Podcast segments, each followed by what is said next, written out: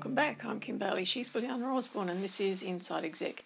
We're continuing our discussion with Nancy Giordano. This is part three, and this time we're going to take a little glimpse into Nancy's future, or how she sees the future. We're going to look at emerging leaders. Go back to the idea that the next lot of leaders coming through are faster at consuming information, making those judgment calls, all those sorts of things what excites you about that emerging leader group? Well, if you're talking about it, so there, there's those who are currently in roles now that if you want to call leadership roles. So I talk a lot about the book is really about how visionary leaders play bigger. It tells tons and tons of stories and gives lots and lots of examples of people who are currently in business who are taking the higher road and are making really phenomenal business decisions that we could all be proud of, but also meeting the bottom line. Like these two things are not in any way across purposes to one another. And frankly, the more you take care of people around you, the better your profitability is. You know, the more you're able to think about these technologies in a very responsible way, the, the faster your company will grow, more people will want to work with you. That's part of it. You'll attract the right talent. You'll be able to attract the investors. You'll be able to attract the customers. Like this is what the how the game will be played moving forward, right? Trust will be a really, really key part of it. So I think there's current leaders that I'm very excited about that I think can be really good and encouraging role models and across startup companies as well as ones that have been around for 800 years right mm-hmm. but ones that are teeny tiny versus ones that are giant postal services like in norway you know norway post was considered the most innovative com- uh, organization inside the entire country like in the united states that seems implausible so there's no excuse really that anybody can do this but i think that when you see younger people emerging what you're seeing is actually a much more care for the system right? Mm-hmm. They care much more about the planet. This actually the biggest existential threat in their lifetime is climate stability. They care more for each other and about fairness and about building systems that are less biased. I think they will hopefully use these technologies way. Although I've also met plenty of people in their young 20s who see the system now and are really worried. They're like, we're trying to hack the brain like a technology and not realizing yeah. that it's actually, you know, a part of our, our social system. Uh, yeah. It's not something that's just a technology to be hacked. And so they can actually see some of the dangers and hopefully they don't feel empowered yet to address mm. them but at least i love that they're more sensitive to it and that they can actually see that that's not okay at such a young age. I'm very very encouraged by it. and so my message actually to young people is that the future actually can be extraordinary. We all have a place in it. They're not going to be left out of it and that their voice really really matters. You know 52% of the world's population is under 30 i think it's 42% of the population of the world is under 25 that's a pretty significant yeah, group of people. They're going to make some really big decisions, and we don't want them to do it out of fear and trauma. We no. want them to do it out of confidence and a desire to build a better next for all of us. So that that message for that group of people is really, really important that they're safe. Have you thought about which ways can we put that in the media? You know, as you said, the media is sort of guilty of in over generations of the negative, the repetition of the negative and the bad mood sort of the examples. We need to have a lot more like people like you to speak on television, to get into the media where that can be just part of good news stories or just just um, even at the news time. We really really need that. Any thoughts about how you can get into there Well, I think part of it is recognizing which media are these you know young people using. So I think the you know the question is who are we trying to go for? My I have a 24 year old son who spends all his time on Reddit. He hasn't turned into a, a, newspaper magazine or eh, you know anything that's not in that world. You know, Twitch, whatever his worlds are, he gets his news very fast. He actually it's interesting. We travel together a lot. When we do, he has almost like this information layer that comes on over wherever it is that we are. He just completely like sort of is all I don't explain it. He's like he's multitasking with like whatever's happening in the world of Reddit with whatever's yeah. happening happening in the real world that we're in. And when we end up with, you know, augmented reality hardware of some sort mm-hmm. or another, it's going to be really fascinating to see how they integrate this kind of information so quickly and how they process what is valuable to them or not about a product, about an experience, about a no. service. So I do think that part of what makes Reddit so attractive is that they're not listening to a pundit, they're listening to each other. Right. right. And one of the really interesting things is when you ask a young person about how to learn something, they go to YouTube and they learn mm-hmm. it from their peers yeah. or they learn it from someone who's even younger than they are. They are not looking at the older person as the authority in any yeah. way and anymore, which I think is actually quite extraordinary. And doesn't mean uh, that they don't, you know, respect older people, but it's not like where they're going to to learn something new. So I do think that that's encouraging. I, I thought it was interesting again in the United States. One of our most provocative senators went into like the gaming world and would spend mm-hmm. time, like again, on Twitch or in various kinds of communities, talking to young people and reaching them in that way. So I think being more sensitive to where they are is thoughtful. Yeah. You know, for me, I, I, started again the Femme Futurist Society just when COVID hit to be able to get more women's voices into the conversation. I was so frustrated that when we talk about the future, we we, uh, we always laud the work of men, we quote mm-hmm. the innovativeness of men, we tell mm. stories of history of men, and all of these are areas where plenty of women have thrived and had huge contributions, and where mm-hmm. we need to actually also ensure that women are funded for some of their ideas because otherwise the productivity is going to continue to be generated by a very very small group of white men, and we really need to be more diverse in that. And as we've had these interviews, I think, oh my gosh, podcasts become an interesting, you know, way to do this. I would love to have a Netflix special where you get to hear these 10, like 10 of the mm. 25 women that we've interviewed. If you just listen to what they had to say, you'd all feel better. Yeah. It's an amazing group of women who are out there who are building the future with heart, with creativity, with ingenuity with a real understanding of how these technologies work and the role that they play in everything from governance to organizational structure to education. I'm very inspired by those. And so that's why I think I, I carry as much hope. I get to build with the, be with the people who are building the future mm. all day long. And I, and I make that a priority in my life. And so how do we get to your point? They're thinking more. I always want to build a conference, like move on from TED and create the build a better next conference. We get to see the stories of people who are actually doing it.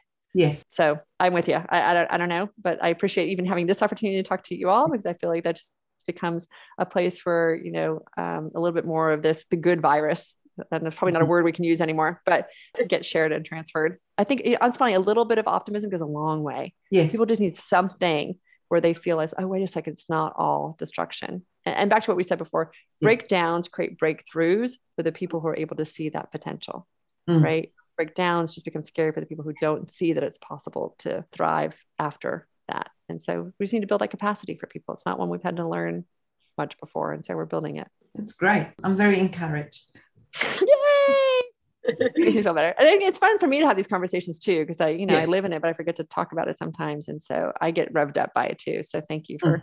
the time and being able to, to, to, to, dive into it. I mean, there's a lot, right? There's a yeah. lot that we need to sink into, but even if you just start with just a little bit of curiosity here, it starts yeah. to naturally grow in whatever direction it's supposed to. And trusting that is exactly where you're supposed to be, I think is critical.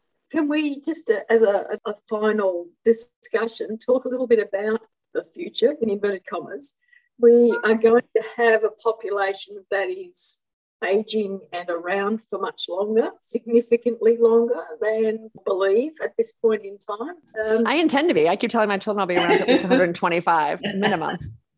Are we supposed to pick an age and then aim for that? You know, isn't that? I mean, exactly, exactly. It's so funny, and I usually do actually up mine by five years every time I say it. So maybe I should say 130 a day. Yeah. Yes, I had this conversation at the weekend with with the other person here, and he's he's made a decision about you know there was a calculation of what the, the age was it's 200 and something, and I just looked at him and said, I just don't think about it. I'm just going to be here. Like, you know, there's no point. I, well, and that's actually really interesting. We did a, a study on um, the future of health for a client, and we really looked at it from health and wellness to optimization to augmentation to something in between. I forgot what it was. And then it was, you know, um, immortality. Yes. Like what does immortality look like at some point if I can download my consciousness or if I can take all the conversations that have now been recorded and I can create a digital avatar of you and still sort of have you in my life, which this person named Richard Boyd has done and will continue more and more will continue to do. And at some point, is there weirdly, and this sounds so morbid, but like just a kill switch where you go, you know, I've had enough. You yeah. got enough of me to to continue, you know, you'll still get my good advice for years to come. Uh, I don't know what that will all look like. And that's the kind of stuff that'd be fun to explore in another book. Just when you take the stuff really far out, mm. what does that look like? Uh, yeah. But Kim, is there another question you had about how we deal with the interim in between? How do we deal with the population of this many people on the planet that are yeah. aging? Is that where we're going? yes. how do you maintain that knowledge base and continue to share that knowledge base when the parameters of how it is shared change so quickly? And so mm, that, that's actually a really interesting question. So when I was working for an artificial intelligence company years ago, one of the key assignments was how to try and download all this information that an expert would have gotten, let's say on an oil rig, over mm-hmm. just the course of having done it for 40 years. Right. There's just an intuition that they know that somehow that sound doesn't sound right, or that pipe doesn't feel right, or these things mm. together somehow like like how do you codify that and put it into mm-hmm. some place where other people would have uh, access to that knowledge because more and more people were retiring and aging out of those professions. So I think we are trying to figure out how technology can be a part of that. I think what we're going to see actually in the management world is a lot more networks and we've seen them being built where there's a again, this goes back to your craftsmanship idea, but I have an area of expertise across any age range or any kind of whatever. And I would make it visible to people so that they can tap into it when they want to. More and more organizations are trying to figure out how inside their organizations they can tap into that. And I think externally, we're going to find ways in which we can find inside the world who is the person who knows this that we need for that and or structure things so that people can be parts of citizen science and, and different kinds of innovation challenges where it's not just because you're inside an organization and given this role that you're allowed to share that kind of mm-hmm. expertise, mm-hmm. But there'll be much more open sourced ways in which people will be able to contribute that over a long period of time. So I do think those combinations of systems and technologies and encouraging and incentivizing people to to still be part of those conversations. What occurs to me just in that, because it's it's close to what I do these days, is do you see that transferring into the not-for-profit and the recreational organisations? Yeah, I mean, one of the big questions that's always come up around these technologies is that you know the first companies to to, to jump on them are actually first pornography, um, and then second finance, right? Because they want to be able to figure out how to do what they do, and then it becomes the, the territory of a very small group of people who just know how to make more money from it. And the question is, how do you make things like artificial intelligence more available to to schools, to mm. healthcare, professional social work, to you know some to really solve the big problems that we're going to solve for. So the good news is that more people are thinking about that. PwC is an interesting example because they're very focused on upskilling. They've committed several billion dollars to it, but not just for their own employees and not just for their clients, but for civil servants and anyone mm. that's in the public sector who wants to make sure that they also have access to this kind of learning and training. And so we're mm. going to recognize we're all stronger when everyone has mm-hmm. some basic literacy around that and basically able to contribute. I think what's also interesting you're seeing now uh, there's a stat I read this morning that Microsoft predicts that there will be 500 million applications that apps that get created in the next five years, which is wow. like infinitely more than the last 40 years. Mm-hmm. And the only way that's possible is because the technology is becoming so much easier to work with that we don't mm-hmm. need to mm-hmm. have that sort of extreme expertise anymore. Low code, no code software, which is a little bit more kind of putting things together like Legos, allows everyone to be innovative and have an idea and be able to then contribute that idea. So I think that there's all kinds of ways in which we'll be able to, to scale up our capacities and make this more and more accessible to people across the spectrum of whatever industry they're in or education level they have or parts of the world that they're in. I think it's another yeah. big part of it. How do we make sure it doesn't just all stay in sort of industrialized nations, if you will, and ensure that this gets shared more with the majority world? There are again solutions that are bringing, make just making it easier and more affordable. Yeah. I think we've probably covered all of the things that we we thought we were going to, and then some. Is there anything that you'd like to leave our listeners with, Nancy, that we missed in that time that we've been talking? No, but I do think that having narratives that we walk away from these conversations with, right? So it's not just a whole bunch of information that we got, but what did we really like? I always encourage my children, okay, what did you just hear? Like, what is the summation of what it is that you are now encoding into your brain? And so, and into your uh, you know your soul your understanding of how the world works. And so i guess my message i hope that people take away from this is this is in a really extraordinary time. It is going to shift exponentially but there are ways to be very well prepared for it and that if we can bring the right intentionality to it and and build the right ecosystem not the right but it, it, you know spend the time investigating and cultivating the ecosystems of support we will have just the most extraordinary opportunity to build the world that we want to see.